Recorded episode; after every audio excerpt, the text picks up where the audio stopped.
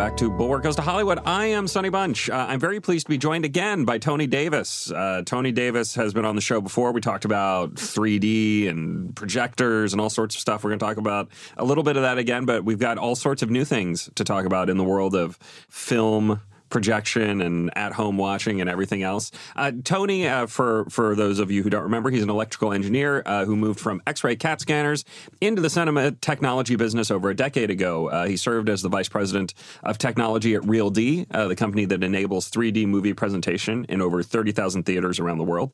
Uh, and his company is Tessive, where he is developing technology for movie cameras and post production. Thanks again for being on the show, Tony. Really appreciate it.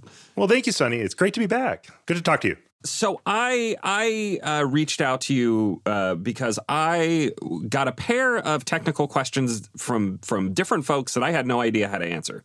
Uh, this this uh, this holiday gift buying season, they were trying to figure out what sort of 4K disc players to buy and whether they needed Dolby Vision, and I and I wasn't I wasn't sure I wasn't sure entirely how to to answer all of these questions. Here was the first question. The first question was, if I have a 4K. I've got a 4K Blu-ray player, like the right. actually the 4K Blu-ray player, mm-hmm. um, and I play a standard Blu-ray in it. Uh, right. The image will be upconverted or whatever whatever the proper term is, to a 4K like quality. Um, the the question on their end was, what is actually doing the converting there? Is it the player or the TV? But the question on my end is, how does that actually work? Where do what what are the what are the programs that make the uh, additional information just appear?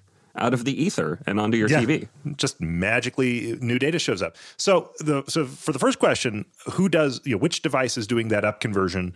The answer is generally speaking the first device that interacts with that media. So it'll probably be the Blu-ray player. Uh, although uh, often they have options to turn that off, so you can trans you can say, oh, I, I want this sent through at its at its native resolution. I don't want you touching it. I want you to send that to the next device, which could be your audio amplifier, which also decides that it wants to do an up conversion and you tell it to not do that, which then goes to the TV, which you know may decide it wants to do an up conversion too. So uh, this, you know, we'll, we'll get into this more probably later, but um, as you have these chained consumer devices uh, sending a signal from one thing to the next, having to deal with various standards. Uh, in this case, resolution, other things, high dynamic range, or what the audio signal is, or who knows what. Um, it's a bit of a mystery who's going to do what in that chain. Uh, but generally speaking, each device is going to try to do the best thing with it it can at its point, at the point of origin, and then pass it along at the best quality to the next device, depending on the next device's capabilities, which it can query over the HDMI line. So there's this there's this kind of back and forth. Hey, what can you do? And here's what I can do with it. And they sort of negotiate something, and then generally turn it into digital hash probably along the way. Uh, I mean, it, it, I will say that. I, so I my my setup at home for uh, just just for comparison purposes, I uh, I have a, a PlayStation Five hmm? that I uh, use as my disc player. I have the disc the disc version and a LG OLED, uh, the one from uh, last year, I guess. Right. Um, and and I will say that my Blu-rays, I'm I'm very I, I am hesitant to upgrade very many of my Blu-rays to 4K because the image looks really good. I mean, it looks, you know, right. I mean, I, I, I can see I can see maybe a minor difference between uh, the 4K and the and a 4K disc or a 4K stream. We'll talk about that in a second. Right. And the the upconverted Blu-ray, um, not enough to not enough to really necessitate the upgrade. Right. Well, and that's and that's almost certainly true. So the Blu-ray standard, uh, so the standard high definition Blu-ray is an excellent standard. Uh, the the images that come off of a standard Blu-ray are fantastic. Uh, there's a lot of data behind it, uh, just in, in, terms of total amount of data on that disk that's able to to come through. It's a lot more than you can usually get over your internet connection, uh, and when you do an up conversion. So your second question was, how does up conversion really even work? Um, yeah. The answer is there are a few different ways to do it, um, but the standard way of doing up conversion without getting into any kind of fancy math is to do it the same way we've done it for you know half a century. Uh, which is to go to a particular branch of mathematics, which describes what we're trying to accomplish, and that's this uh, a branch of math called sampling theory. Uh, and it, uh, what it does is it's um, it's looking at the data on that disk as if it's data representing something that is the continuous original image, the original real world. Uh, and there is math to tell you if you have a couple of points measuring the real world, how can you determine the point in between? Now, it will not be a sharper point in between. You will not get additional sharpness out of the image through this sort of math. It's going to be the same level of sharpness you had at 2K. But what you're going to get rid of when you do that, the way the reason it looks better is you're not going to see those pixels. Those pixels are going to become essentially smaller. Uh, and when that happens, it actually presents a more pleasing image on the screen. It's a more accurate representation. It really is. When you go from a 2K image to a 4K image, um, you know the way we tend typically present things on screens with these kind of square pixels that we that we put on screens. Uh, when you have more of them, and you can take a low resolution image and upscale or upsample it to that, you're going to end up with a more accurate representation of what was on that disk. Uh, mm-hmm. So going from 2K to 4K is generally speaking an improvement to the image quality. It's an improvement to the presentation of the original image that was on that disk. Uh, so. Uh, and in a lot of tests, especially if you're coming from things that were sourced from film, from 35 millimeter film, uh, there's not really a lot more data on that 35 millimeter film than a Blu-ray, than a 2K Blu-ray will represent. So you're really mm-hmm. going to have something that looks, you know, basically, you know, very, very good or very perfect on your screen when you upsample it to 4K. Yeah, I mean, it, it just it, it, uh, again, I uh, I have found myself just sitting there thinking like, is this did I put in the 4K disc or the 2K disc? I'm not 100 percent sure. Um, and and yeah. I, and occasionally, and once I actually did put in the the Blu-ray disc instead because you know the the DVD. Uh, box set comes with you know a DVD and a Blu-ray and a 4K and a digital copy and right. like and I accidentally put in the the Blu-ray once and I was like well this am I not quite seeing it? And I think what was missing was the HDR, right? So that is the big upgrade in in 4K and on many of these these television sets. You know, uh, the the OLEDs, the QLEDs, et cetera. Mm-hmm. What? Let's talk a little bit about what HDR, high dynamic range, is. And the, the varying formats and the the kind of competing standards that are that are uh, up against each other right now. Because the, again the second question that I, I got that I wasn't really able to answer was well if my do how how much stock do I need to put on Dolby Vision versus HDR10 versus HDR? What am I what am I the average consumer really going to get out of these? And I wasn't I wasn't actually sure what the answer was. My my set plays my my TV plays Dolby Vision and it plays HDR, but my PS5 doesn't play Dolby Vision, but right. my Apple TV does stream in Dolby Vision, and I'm just like I'm I'm not 100% sure what all the what all the differences here are. Right. So we're having another format war. So everybody um, you know, everybody, you know, hang on because uh, for the format wars are upon us always.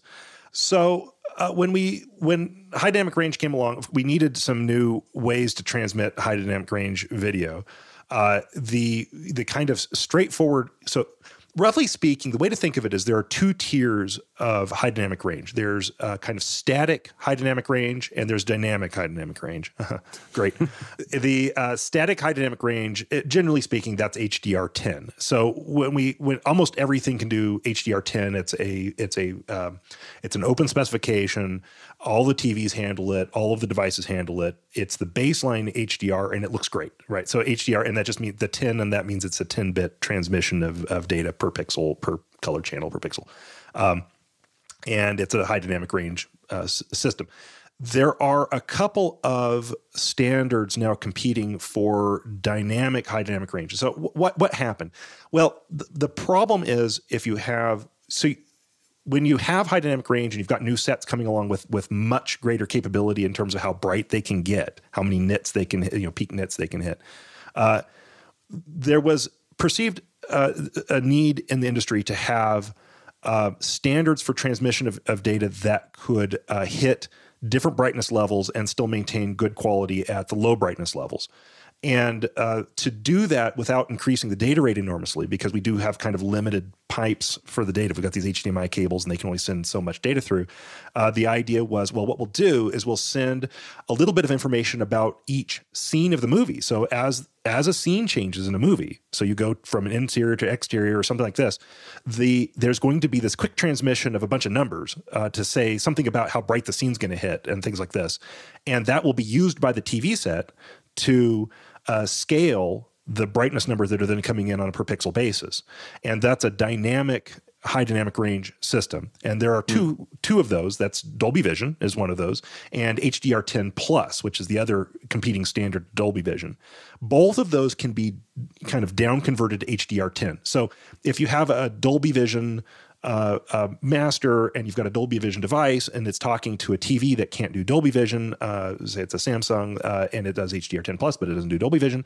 Um, there will be a negotiator with HDMI line. Oh, hey, you can't do this, and it will uh, turn it into HDR10, which will look pretty good. So you're going to have a pretty good HDR image on your screen, but it won't have the full range that HDR that the that Dolby Vision could have had. So you kind of need to match up logos a little bit on on these devices. Um, it appears to me uh, that Dolby Vision is kind of winning out, but I don't know. Uh, the, uh, HDR10 Plus has Samsung behind it, and it's got some mm-hmm. studios behind it. Um, I think there are some sets that do both. I don't know. Uh, I'd have to look that up again, but uh, it's yeah. it's one of these things well, becoming guess, irritating.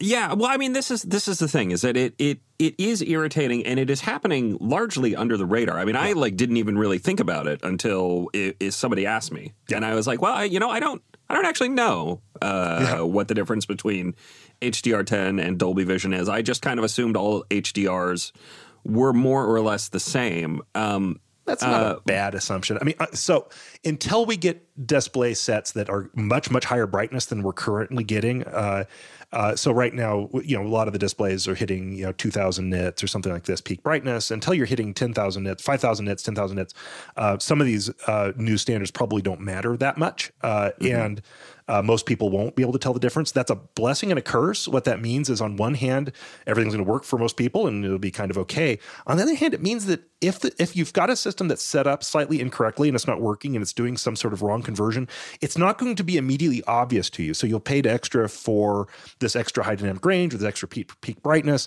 and you and it'll look pretty HDR and you'll be fairly happy with it, but it won't be doing what you actually paid for, and you won't know it because there's no yeah. there's no blinking red light saying, "Hey, this isn't working right." So soft failures are sometimes not great. Well, I, I guess here's my other question. Is the average person watching at home able to tell the difference anyway? No. Right? Am i am i am i gonna be am i sitting there watching you know a, a, a 4k disc on my playstation 5 that's coming in in hdr that was mastered in dolby vision and like going to be angry if I, you know, if I go out and get an actual, you know, Sony 4K player that can play Dolby Vision and hook it up to my TV and then play the same disc, I'm gonna be like, oh my god, I've, I've been wasting my life these last 12 no, months. I think I think you'll be fine, and I think I think most people will not tell the difference. Uh, I don't think I would tell the difference to be honest. So, and I look at these things all the time. I think it's probably fine. Uh, so, uh, you know, this is one of those things that it's um, it can kind of be much ado about nothing. Uh, you know, we can we can get all wrapped around the axle about uh, you know which which exact standard we use and this sort of thing. And I think that's probably why it stayed off the radar to a large degree, is because for the most part, it's sort of working itself out behind the scenes. Most people don't know the difference between these things. HDR is basically working, so you hook things up and you basically get HDR, uh, it, and and most of the time it's working perfectly, uh, and and it's and it's fine. Uh, if you want to future proof yourself, you might pick a standard and kind of know what some of these logos are. But you know, who can who can read this? You know, this this sets of logos they put on the sides of these boxes. I mean, they go on for acres, uh, and you're like, well, which of these are important? Which ones aren't? Um, and uh, yeah, I just say yeah, if you're look if you care about HDR, you'll want to match up the logos. If you don't care, you're going to be happy. And honestly, I envy the people who don't care because their lives have got to be so much better. So,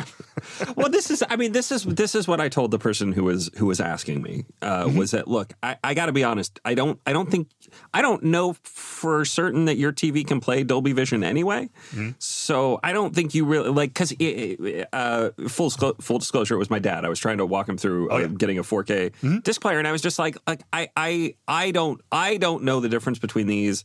And as as a result, I don't think it's going to make a huge difference to you watching at home. Like right. I just, I, I don't think it's going to matter that much. But it, but it is like there is now there is a like a niggling part in the back of my brain that's right. like, am I, am I am I doing this wrong? Am I under am I underutilizing this this set that I spent you know an inordinate sum of money on? Am I am I have I failed as a viewer?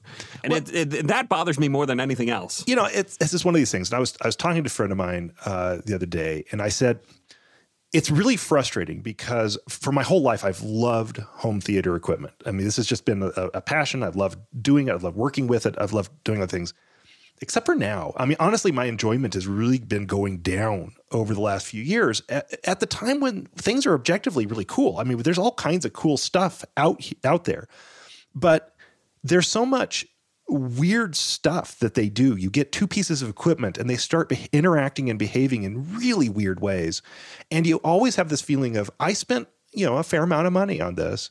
Is it really working right?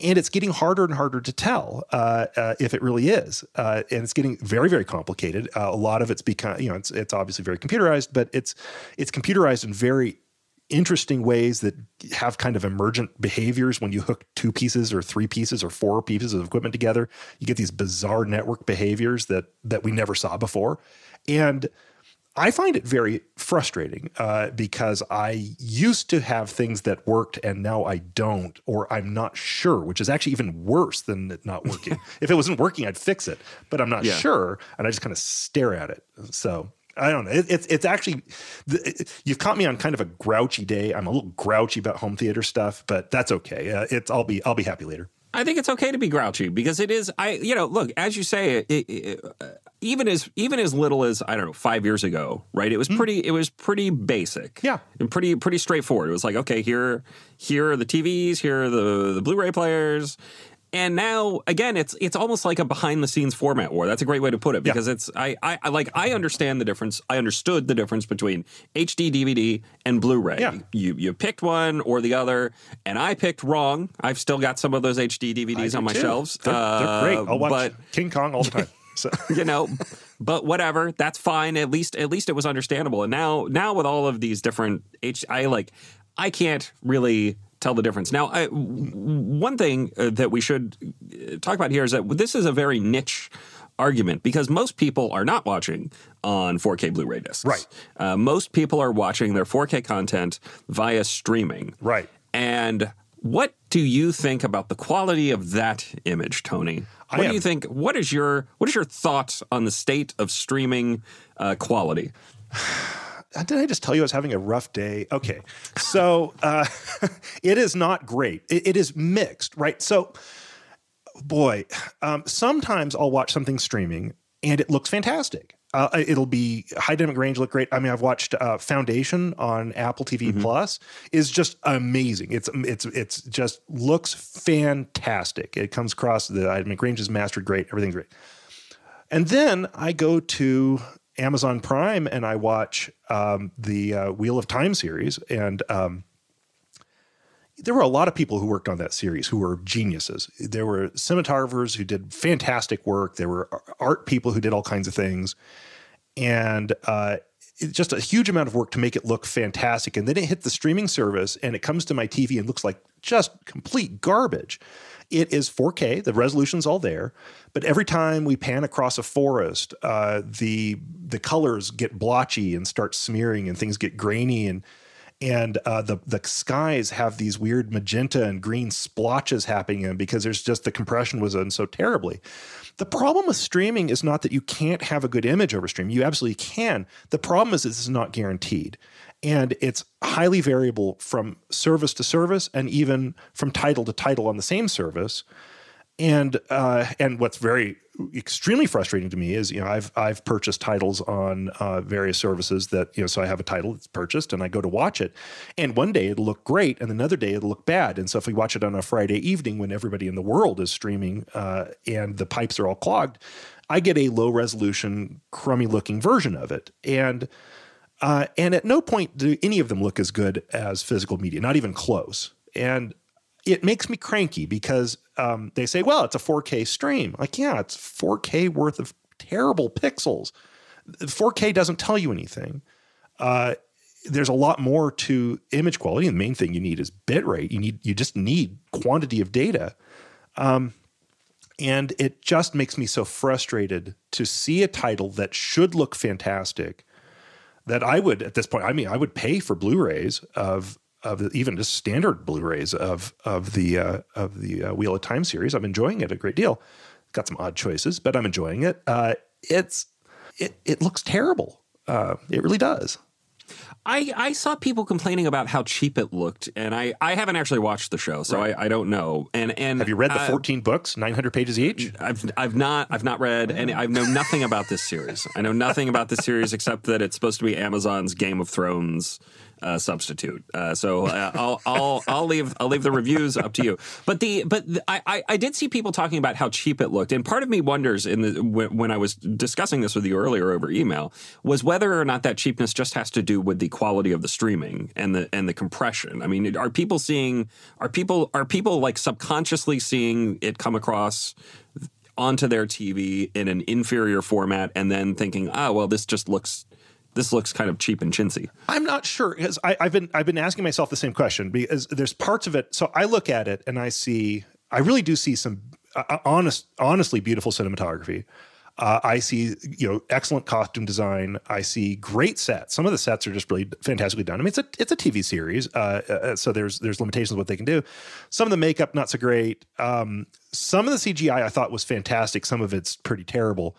I really do think that the that the um, the, the quality of the streaming image is actually hurting it a great great deal. It's it's making it lose a lot of the Christmas and grandeur that I actually think is there. Uh, I mean, looking at it, I'm like, yeah, they they that's there. That's an actual shot of an actual forest. How do you make that look cheap? I mean, yeah. it's a real forest, uh, and I think that it's actually losing it in the image quality coming through. And I I I just I don't know where that happened in that chain of of data, but something went terribly, terribly wrong. Yeah. Do you have thoughts on the various uh, quality levels of the streaming services? Does Netflix do a better job than, uh, on average? Because obviously it depends on you know what is what time of day it is and, and yeah. who's watching what. But on average, would you say that you know like Netflix is better than Prime Video or HBO Max is better than Netflix or or what? Roughly speaking, I would say that the uh, the first and second slots for streaming services, and I could I could go either way on these is HBO Max and, and Apple TV Plus. Both of those look usually fantastic. Apple TV Plus usually a little better. Uh, those are both fantastic looking uh, uh, streaming services. Netflix has gotten a lot better in the last years, and I do pay for the top tier stream because you can mm-hmm. choose your quality and things. But I, Netflix has been really, really quite good uh, lately. But they're kind of mid tier. I put them with the you know. Uh, you know, uh, some of the other streaming Paramount Plus and some of the, uh, you know, a lot of them are kind of, and Hulu. Hulu always looks pretty good. And they're all kind of mid tier. They look great.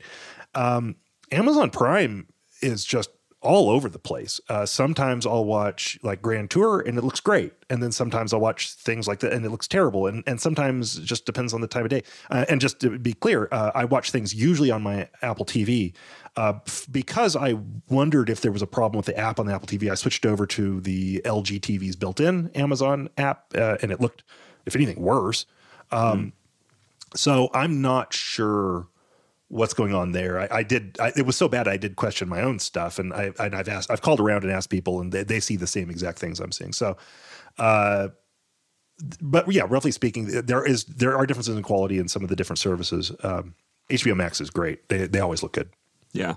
I, speaking of HBO Max, it's funny. I went to so I've seen I've seen Dune three times now. Well, two and a half times. I didn't I didn't watch it at home the the, the, the whole way through. Yeah. But I've seen I've seen Dune three times now. Mm-hmm. First was at a it was in a Dolby theater. Like a, uh, that was the press screening. It was a Dolby branded, you know, Dolby Atmos system, whatever. Right. Dolby Digital. The the, IMAX the the Dolby version of IMAX. Right. Um, second time I saw it wasn't in, in, in, a proper IMAX. It was the IMAX in Georgetown in Washington D.C. Mm-hmm. Um, and then the the third time was at home again I watched about half of it. And I will say that uh, part of it was probably just where I was sitting in the IMAX theater. I was kind of uh, I was second or third row in the stadium, but like way on the left hand side.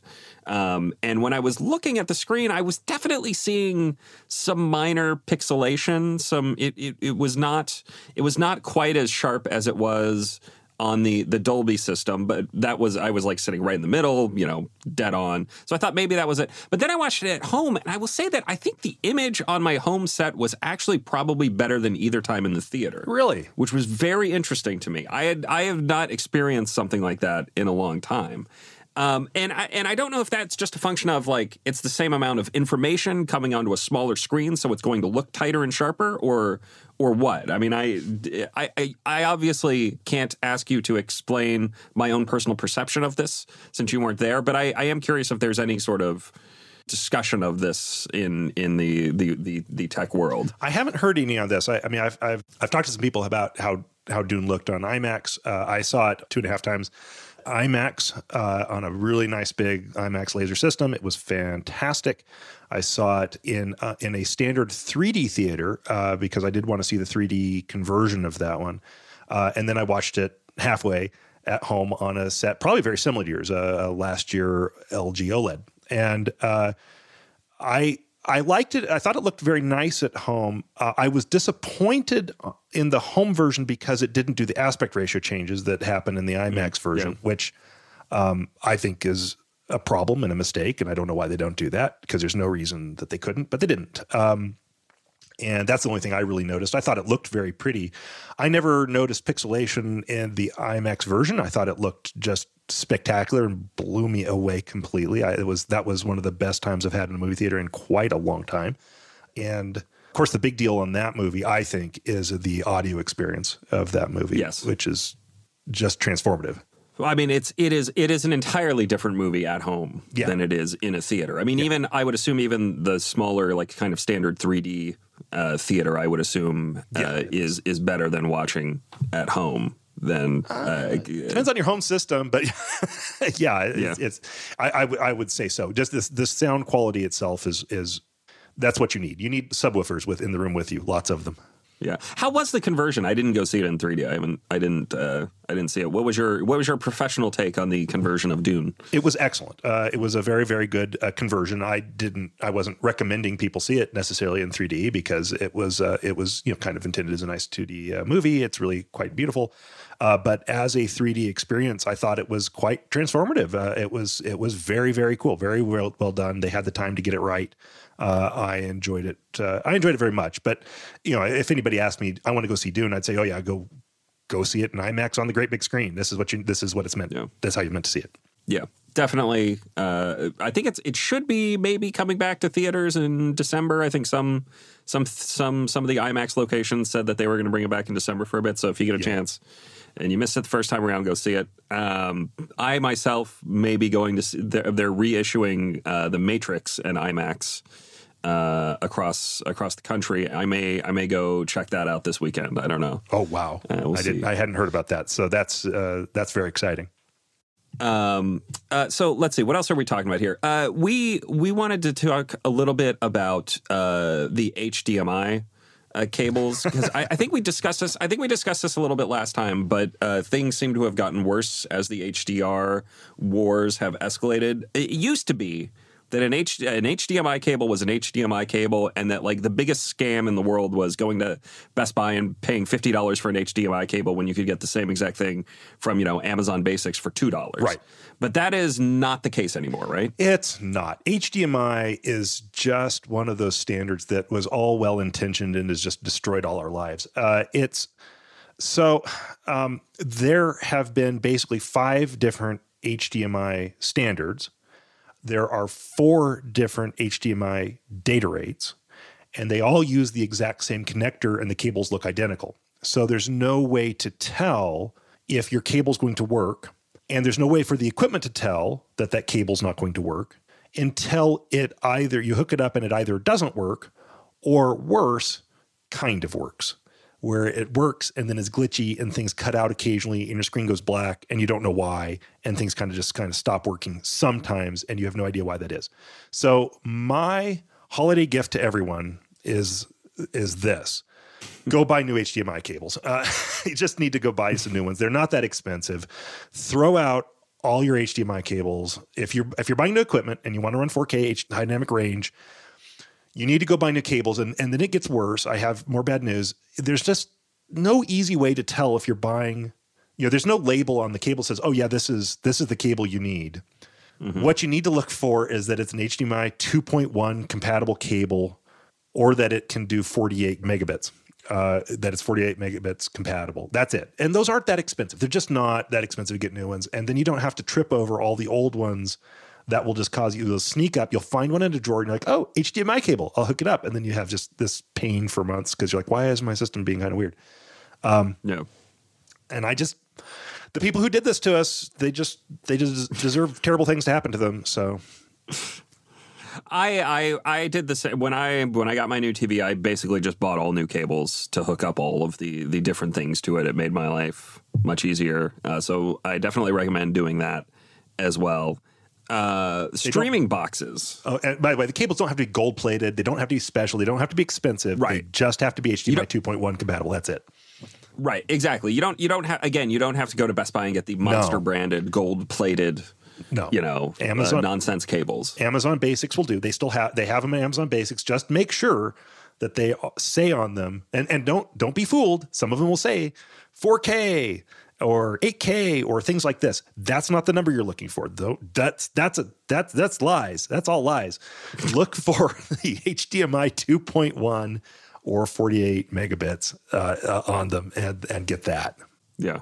Um, all right. So let's talk about let's talk about smart TVs uh, versus the uh, streaming boxes uh, because I I know folks who insist that like I don't need an Apple TV or a Fire Stick or whatever. I can just run it through my TV.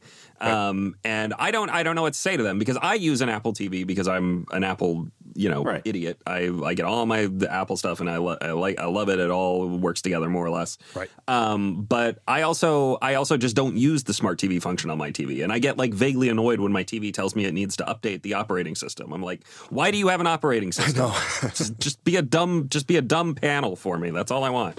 Um, so let's let's talk a little bit about the boxes and what uh, what your thoughts on the the uh, the superiority or inferiority of them to to just running things on your TV. Well, they look. So both situations will work. If you if you have a smart TV, um, you, you can get a lot of the streaming service apps on that smart TV, and you can do it. And one of the nice things about that is then you don't have an HDMI cable, right? I mean, you just have whatever you have for audio, uh, HDMI going out or something like this, and you don't have to do all the negotiations between two devices.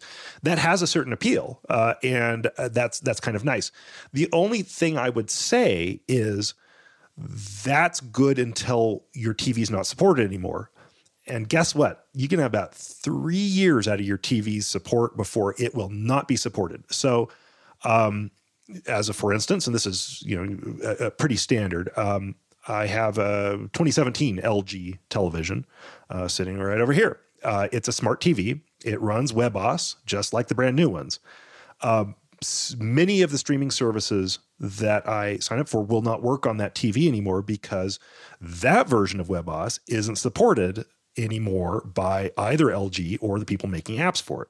So what's what's really changed is it used to be you'd buy a TV and you'd buy your VHS player and you were good. If you still have a TV and a VHS player in your garage, you could pull them out, plug a tape in, and it will play. That is not true of streaming services because you're now basically part of an IT system. You are now a client of a centralized IT system, and your TV has to run client side software. And if it can't update, it's now obsolete, no matter that it still powers up and looks like it's perfectly fine. And that's a real problem with streaming generally, but it, it does mean that smart TVs, when you bundle these things together, there's going to be a lifetime on how long that smart TV will be able to be smart and connected to the cloud. And at a certain point, you're going to get an external streaming box because the TV's OS won't update anymore and you won't get any more apps. So it's good while it lasts uh, it's it's perfectly fine. There's nothing wrong with it. I do like Apple TVs, and so my attitude is basically like, well, it's coming anyway. Why don't I just? I'm going to be in an ecosystem. Let me get into the cheaper ecosystem because, frankly, it's cheaper to buy Apple TVs than it is to buy TVs, and because they're even at 180 bucks, they're still a lot cheaper. And there, there's lots of nice streaming boxes out there. I'm not going to get into the wars about this, except to say that I really do like Apple TVs a lot. They're a very easy to use streaming box, even even for non-Apple people. They're pretty nice. My only other Christmas recommendation is if you have an Apple TV that's not the latest and greatest version of it, you don't need to buy the latest Apple TV, but do go buy the new remote control because the remote controls that shipped with the Apple TVs for a lot of years are just terrible. Those little those little black things that slide between the cushions can, and you can't confirm. Yeah, can confirm. Those things are terrible. The new ones are, are really nice and they sell them separately. You can just buy the little smart little remotes for the new Apple TVs, and they're fantastic. I gave one to my dad, and he's like, "It's got a mute button." It's like, yes, it has a mute button and a power button. Does it? does it still have the track thing that you have to operate with the thumb to go from tile to tile, or it's it's modified it a lot. It's improved it, so it's now it's back to having the little rocker switch around a slider thing, so you can slide with your thumb in the middle. You can disable that if you don't like it, but it does go back to the kind of the original kind of four way rocker uh, thing that's around it uh, and mm. uh, it's aluminum, and so you can tell which end is up and down, and it has some weight to it. Will not slide between the cushions. It's actually really quite nice. It's it's a night and day improvement over the little thing that I literally every time I picked up would pick up upside down. The previous one, it was terrible, just awful, worst worst remote ever it is it is a real it is a real pain. Uh, I, the the plus side though is that I'm the only one who is dexterous enough to operate it in my house. so I am king of the remote. That's the only reason I would not upgrade is so I can maintain my status as lord of the remote, uh, which is you know a very traditionally masculine uh, thing. One of the few uh, the, that I that's, that's what I you subscribe to.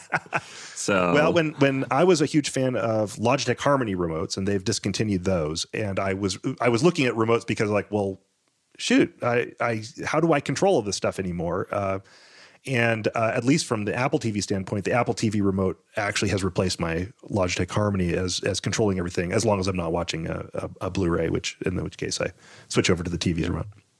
Yeah, that's always a tricky one. That's the only thing that, again, the, I'm the same way. I have an Apple TV. It's the only thing my Apple TV remote does not control is the unless I want to change the soundbar settings. Yeah. Of course, which is uh, which is I literally it's I well we can talk about you know uh, what people whether or not people should worry about their soundbars and TVs and all that in a second here, but like. Uh, I I have gotten to the point where I I just I I actually want to literally print out the manual so I can just have it like next to my couch and pull it out. All right, this changes to this input setting. This changes to because it's all like lights and dots. I'm like I don't I can't read this. Yeah. It's like Close Encounters of the Third Kind. Like a musical tone tells me what input I'm on. I hate it. Um, the closing thought here in your email to me was finally don't worry too much about exactly which TV or amplifier or soundbar you buy. Uh, why is that? Why should we not? Why should we not worry? Because they're all terrible. I mean, there is there's no right answer. I mean, it's not like you're going to pick the good one. There is no good one. They're all they're all garbage.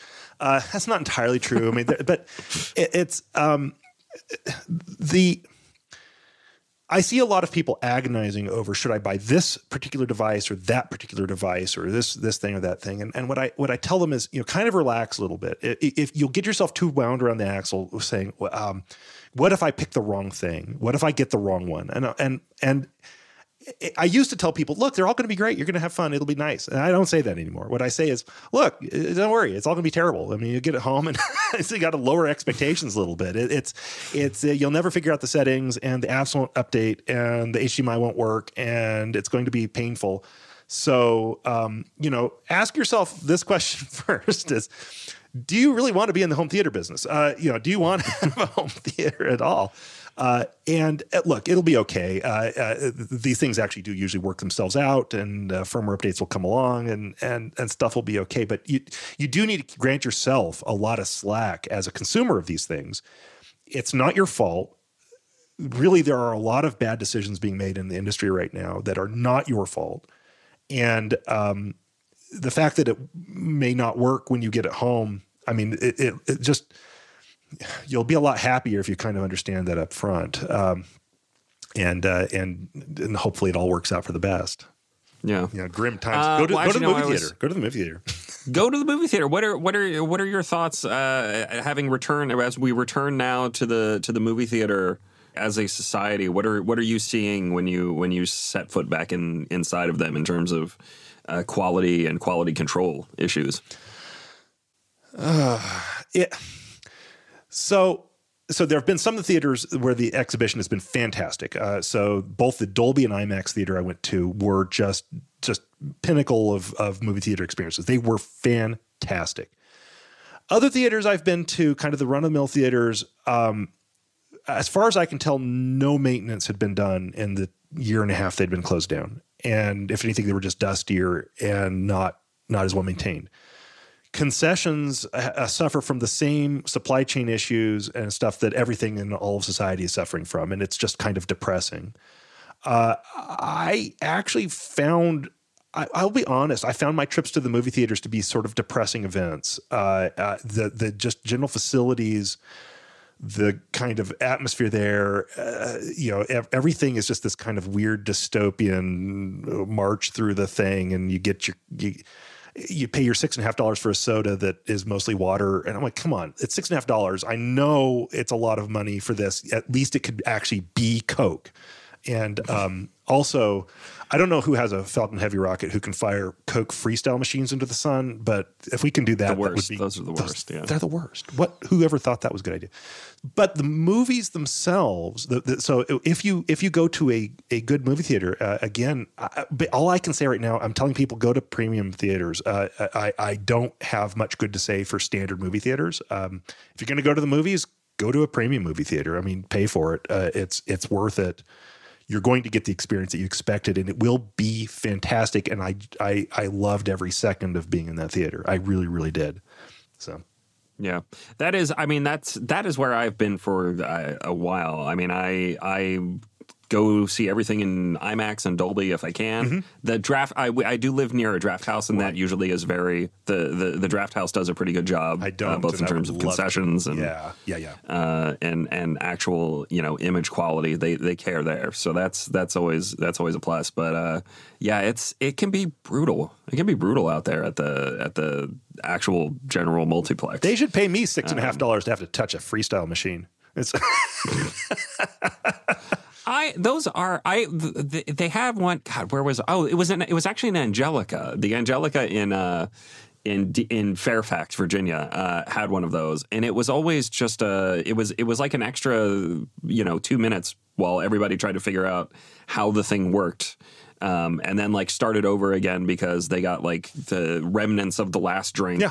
uh, in their in their soda. It was it's it's always a it's always very dicey. It's, it's uh, as you know, I always I, I, like to close the show by asking uh, uh, what I should have asked. If there's anything you want want to to let the people know so, about, uh, you know, anything we talked about or anything else. after all my dire things about uh, setting up your home your home theater, um, here's what I'd say to anybody looking at setting up a, a, home theater or buying a TV this season or something like this. Uh, my my bottom line really is you know enjoy it as much uh, as much as you can. It really can be a lot of fun to set up a new thing in your house. It, it kind of ask yourself the question of what are you trying to achieve? If, if, it's if it's if you want a tv to watch great british baking show that's kind of a different objective than having a tv to replace your theater going experience.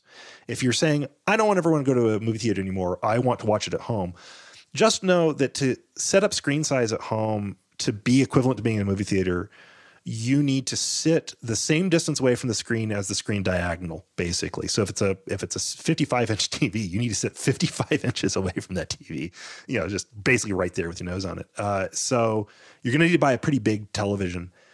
And so so ask yourself this question when you're doing this.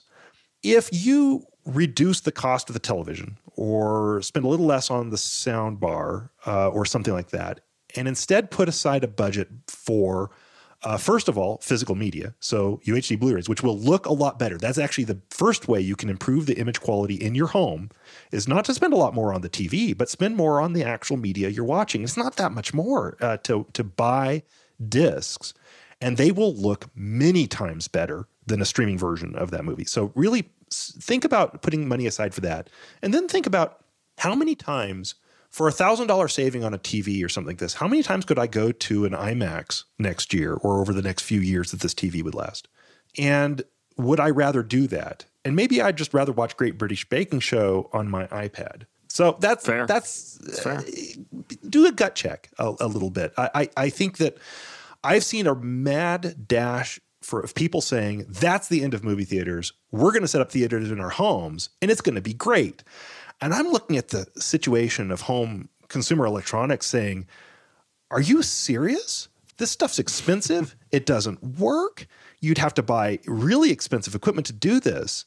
And there are great movie theaters out there, and they don't really cost that much compared to how much you're going to spend on this stuff. And you have to de- devote a whole room of your house to it. So yeah. Think hard. Well, I mean, that's the other, you know, you have to have a space that, uh, like, not just a room that you can devote to it, but a room that is actually optimized for that sort of thing. I mean, like Yeah. your average living room, you know, trying to try try to set up surround sound in your average living room with your, you know, TV against a wall and then two open walls Yeah. and then, you know, maybe maybe a low rise wall behind you. I mean, it's just it's nearly impossible. Yeah, it is. It is.